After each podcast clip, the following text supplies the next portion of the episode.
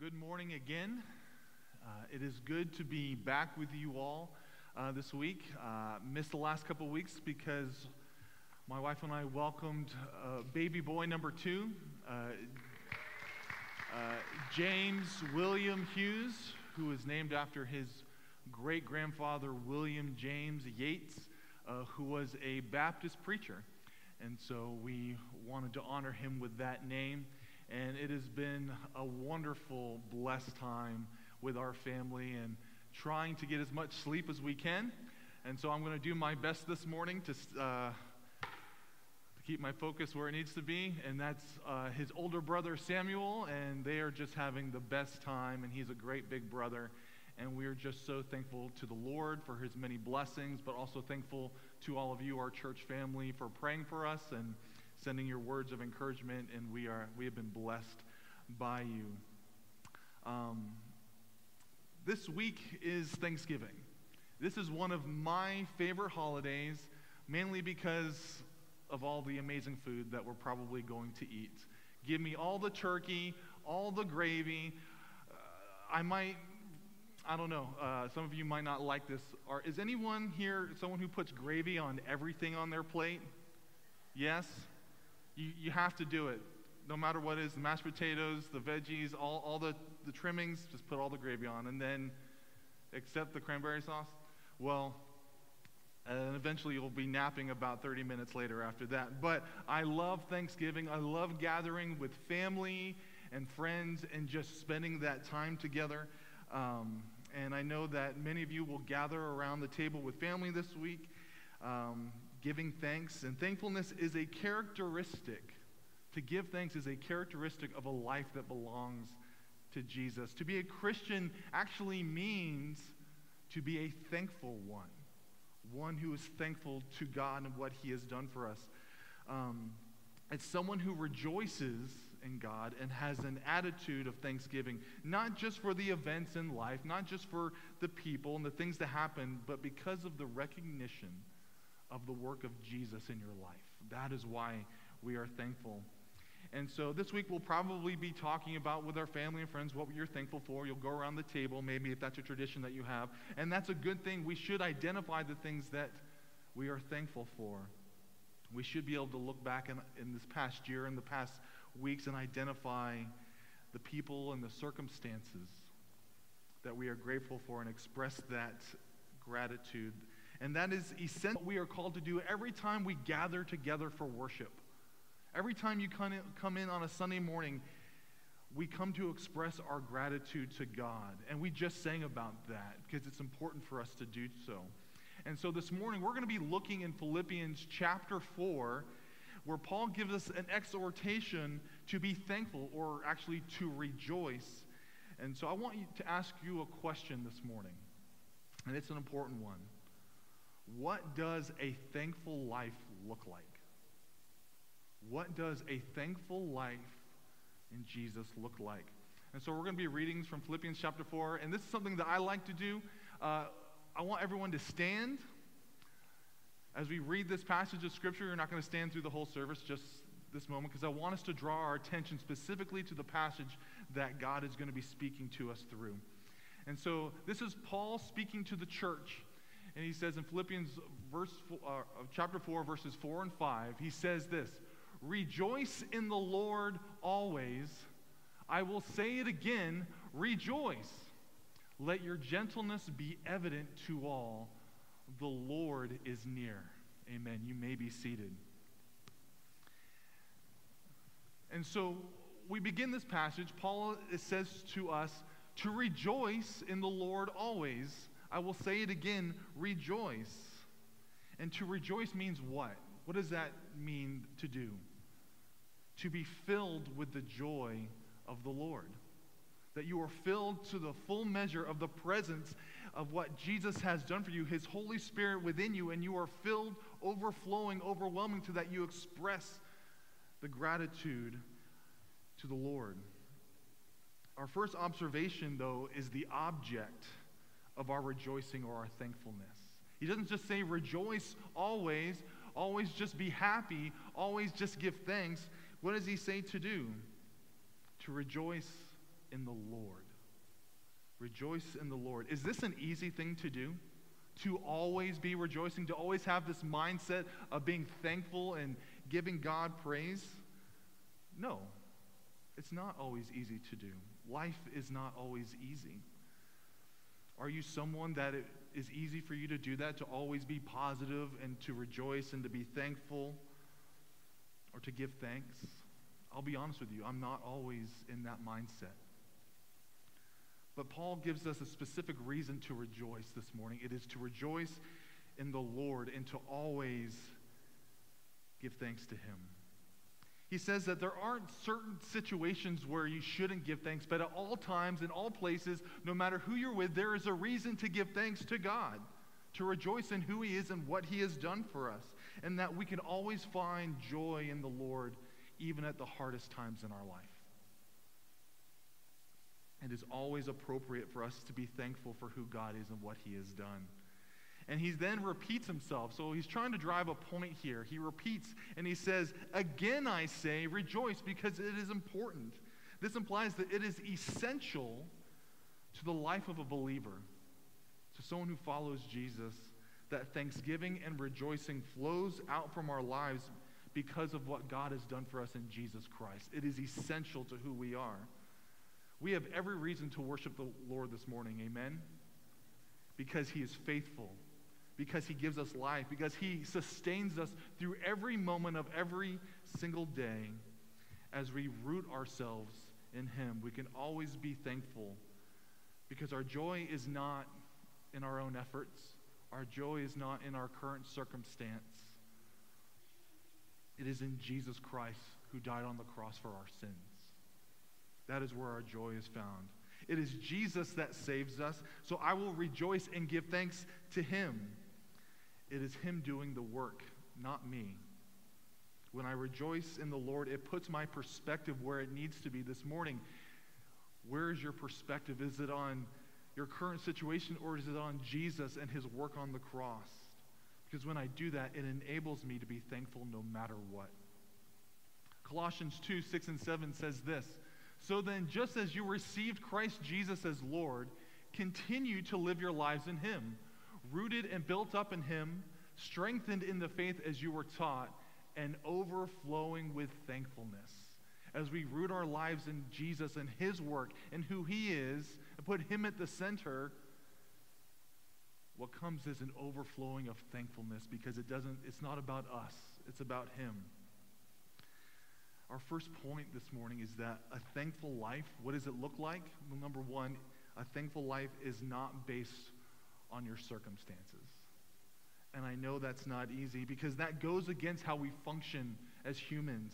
We are finite. We get tired, frustrated, overwhelmed by circumstances in life. We have our limits to what we can handle. And it's okay to say that we have our limits. We get discouraged when things don't go the way we expect them. And our earthly bodies very easily experience brokenness. And so this rejoicing that God is calling us to do is a almost a submitting to God's way of doing things. When we assume the circumstance should be different than what it is, God wants us in that situation to give up control to him, to trust in him. And our expectation should be on what God wants to do. We rejoice not in our circumstance, but we rejoice in the Lord. What are the obstacles that you are facing this morning that keep you from rejoicing? Why do you find it hard to be thankful right now in your situation?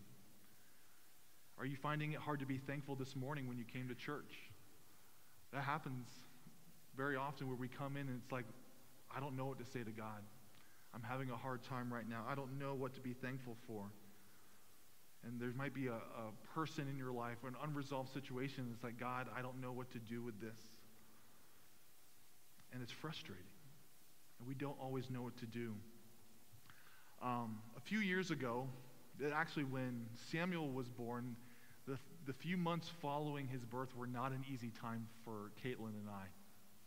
Number one, we had a very difficult delivery. Ended up being in the hospital for over a week because of complications, had to have an emergency C section. But the day we came home from the hospital, we found that our house was infested with fleas.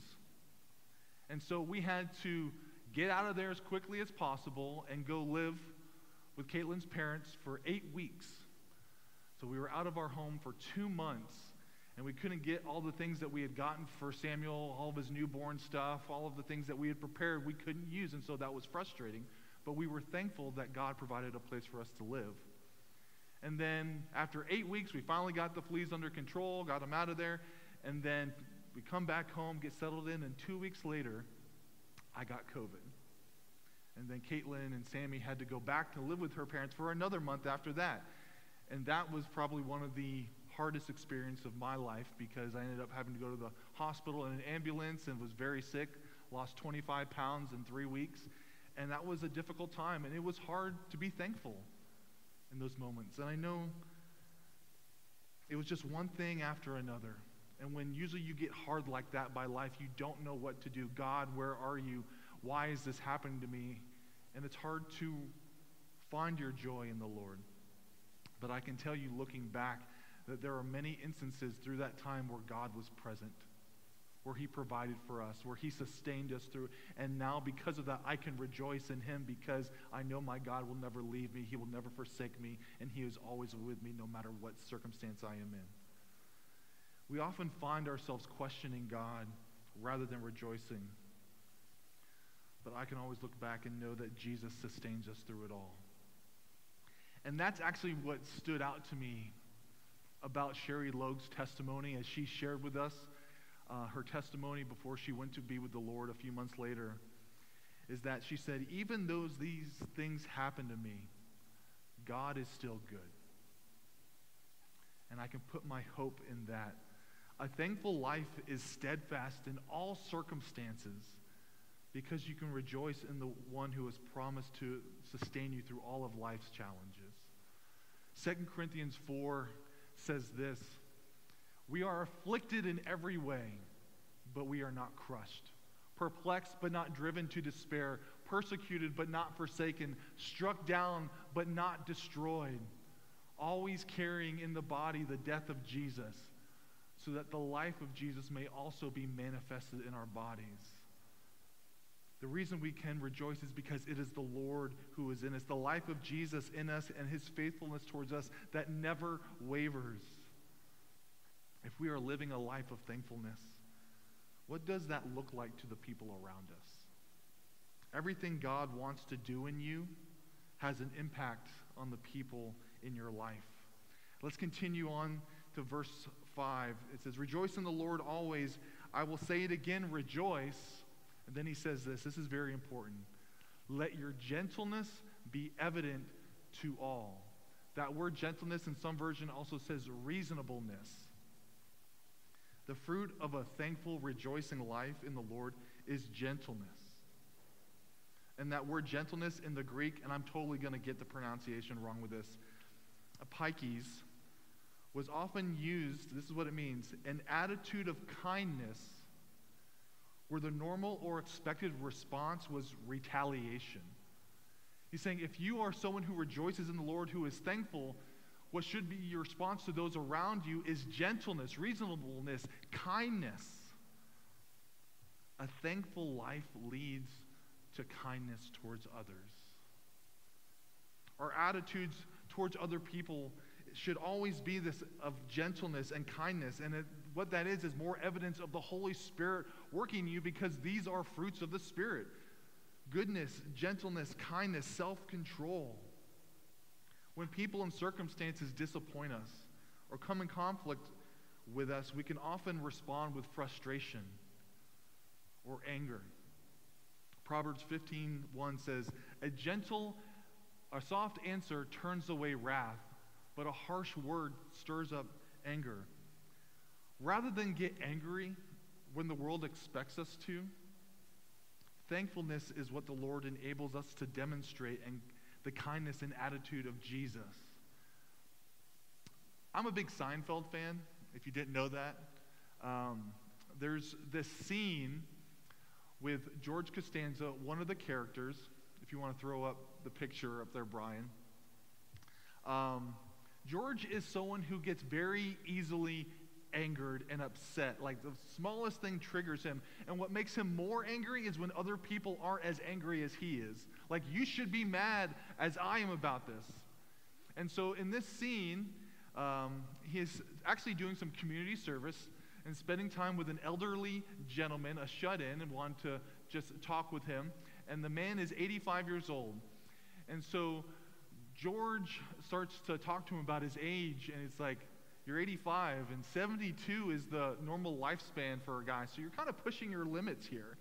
And the guy's like, oh, I don't really worry about it. And he's like, Really? I think about death all the time. Imagine how I'm going to think about it when I'm your age. And the guy just kind of gives him the weird look. He's like, That's all I can think about. And the elderly gentleman says, Well, I'm just grateful for every moment that I have. And George starts to get angry with him and says, What are you talking about? How can you be so calm when you're so close to the end? Aren't you, are you sane? You, are you senile? Do you not understand that you're so close to the end? And so the elderly gentleman gets up, starts walking away, and George is like, Where are you going? And he says, Life's too short to waste on you. And so the world often expects us to respond a certain way. That a circumstance, a situation, when someone wrongs you, that you should respond with anger and disappointment. But when we live our lives in Jesus, we respond with something that is countercultural, that the world does not expect. We can be thankful and not respond with disappointment or anger because we aren't overcome by the uncertainty and difficulty of life circumstances. We are thankful because our lives are rooted in Jesus. And our thankfulness should have a positive effect on those around us in our relationships. You see, the world is always watching us. The world is always watching and listening, waiting to see what our response is to certain things.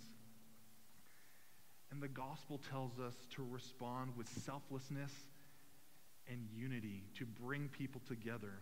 Titus 3 2 says, Speak no evil, speak evil of no one, avoid quarreling, be gentle, and show perfect courtesy to all people. That word gentle is the same word that Paul uses in Philippians 4 to show kindness to others when others expect us to retaliate? No. Because we are thankful for who God is and what He has done and we rejoice in Him, we will respond to people with the gentleness of Jesus. We go from people that are prideful and protecting what is ours, what is mine, and we become thankful ones walking in the way of Jesus. Colossians 3, Paul goes on to say, Put on then as God's chosen ones holy and beloved, compassionate hearts, kindness, humility, meekness, and patience, bearing with one another. And if one has a complaint against one another, forgiving each other as the Lord has forgiven you, so you also must forgive. What kind of impact do you want to make on your circle of community, the people in your lives? Do you want to be someone who becomes easily angered and frustrated or complains about what's going on? Or do you want to be people who seek gentleness and kindness, someone who has an attitude of thankfulness, especially when it is, it is expected that you might not? I can tell you this that when people see a different response out of us because we belong to Jesus, it changes their response, it changes their perspective, it calms them down, it keeps them from responding in ways that they would expect because we are seeking gentleness. We are responding the way Jesus responds to us. We actually see this with the Apostle Paul and Silas in Acts chapter 16 when they are in prison. And Paul and Silas give us a real example of how to rejoice in a difficult and unfair situation and it has an impact on those around them. This is a, a, decently length passage, but I actually want us to read all the way through it because I want, to, I want us to put ourselves in their situation. Because if I were them, I would be frustrated, I would be worried, and I would be thinking, this is unfair. So I want us to really put ourselves into what is happening here. So we're going to read all the way through from verses 16 to 31. Once, when we were going to the place of prayer, we were met by a female slave who had a spirit by which she predicted the future. She earned a great deal of money for her owners by fortune telling. She followed Paul and the rest of us, shouting, These men are servants of the Most High God who are telling you the way to be saved. She kept this up for many days. Finally, Paul became so annoyed that he turned around and said to the Spirit, In the name of Jesus Christ, I command you to come out of her. At that moment, the Spirit left her. When her owners realized that their hope of making money was gone, they seized Paul and Silas and dragged them into the marketplace to face the authorities. They brought them before the magistrates and said, These men are Jews, and they are throwing our city into an uproar by advocating customs unlawful for us Romans to accept or practice. The crowd joined in the attack against Paul and Silas, and the magistrates ordered them to be stripped and beaten with rods. After they had been severely flogged, they were thrown in prison, and the jailer was commanded to guard them carefully. Now, just stopping right there. Do you think that was fair? Do you think that they were happy about what was happening to them? Do you think that you would be rejoicing or being thankful in that moment? No, we would be questioning God, why is this happening to us? We are doing this in your name. And going on, when he received these orders, he put them in the inner cell and fastened their feet in the stocks. About midnight, Paul and Silas were praying and singing hymns to God, and the other prisoners were listening to them. If you were in jail for being persecuted, was, would your first response be to be singing and, and praying? Maybe praying, but maybe not singing. Suddenly, there was such a violent earthquake that the foundations of the prison were shaken. At once, all the prison doors flew open, and everyone's chains came loose. Honestly, if that were me in that situation, I'd be like, all right, we're out of here, guys. We're good. God just broke everything open. We're, we're heading out. But something else happened. The jailer woke up, and when he saw the prison doors open, he drew his sword and was about to kill himself because he thought the prisoners had escaped because they would have blamed him for what had happened. But Paul shouted, Don't harm yourself. We are all here. The jailer called for lights, rushed in, and fell trembling before Paul and Silas. He then brought them out and asked, Sirs, what must I do to be saved? They replied, Believe in the Lord Jesus and you will be saved, you and your household. And the jailer and his whole family put their faith in Jesus. And so Paul and Silas had every reason to be angry about their circumstance, right? And to feel what happened to them was unjust and unfair. If they had complained, I would have perfectly understood that. I think we all would. Because that's terrible, that's wrong to be treated that way but they didn't respond in the way that the world would expect us to. Paul and Silas were doing what Jesus had called them to, and they knew that Jesus was present with them in that circumstance. Paul kind of described his time while he was in prison in Philippians chapter 1, and he says, I want you to know, brothers, that what has happened to me has really served to advance the gospel, so that it has become known throughout the whole imperial guard and to all the rest that my imprisonment is for Christ. Paul rejoiced in the Lord because he knew no matter what his, his circumstance was, that he was serving the Lord and that he would rejoice in the outcome of what God would do and that people came to Christ through his imprisonment. And so he showed that jailer kindness. They could have left and the jailer would have killed himself, but they stayed. They were gentle. They were kind toward him. And because of that, him and his whole family put their faith in Jesus. When we stand firm in what Christ has done for us, our response to the world should be different. The fruit of a life rooted in Christ looks like kindness, gentleness, and thankfulness, no matter what your circumstances. I know that's hard to hear, but trust me, God will use your circumstance to actually show himself strong and to show his power and his grace. And it should be evident to everyone that we come in contact with in our lives that our friends, our neighbors, our coworkers, our family members, they should be able to say that there is something different about you because of the way we respond, because we respond with kindness. And that's what a thankful heart in Jesus does. We respond with kindness and gentleness. But here's the other question What happens when you just can't? What happens when life is just too much, when you are beaten down, when you are broken, and you can't stand up? What do you do when you can't be thankful and rejoice? Because I think we've all been in those moments where we feel like we've hit the end and we don't know what to do. Well, Paul gives us a solution when it's hard to be thankful. He continues on in the next few verses of chapter 4, and Pastor Jesse touched on these last week. He says, When you cannot be thankful, when life is hard, when you are worried about your circumstance, this is what you do. Do not be anxious about anything, but in every situation, by prayer and petition with thanksgiving, present your requests to God, and the peace of God, which transcends all understanding, will guard your hearts and your minds in Christ Jesus. When we are struggling to rejoice, when we are overwhelmed by life circumstances, Paul tells us go to God in prayer. And what he's talking about here is not this one and done prayer just to give us peace of mind. What he is telling us is go to God and stay there. Stay in his presence. Stay into where you know you are going to find a peace that is beyond all understanding. And he promises that he will guard your hearts and mind in, in Christ Jesus. He tells us to go to the one who gives us peace and to stay there. He tells us that when we can't go any further, to cling to the one who gives us life and to rejoice in the one who's actually rejoicing over you. Did you know that, that God rejoices over you? That he is thankful for you? And so, our final thing that Paul is telling us is that a thankful life clings to Jesus. A thankful life clings to Jesus. A person who is thankful holds on to the reason that they are thankful.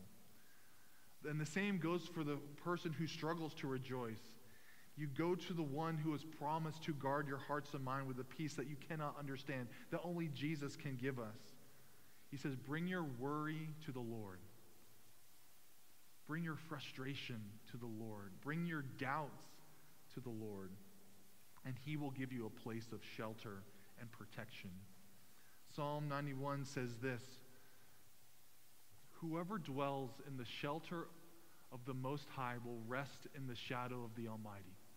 I will say of the Lord, He is my refuge and my fortress, my God, in whom I trust.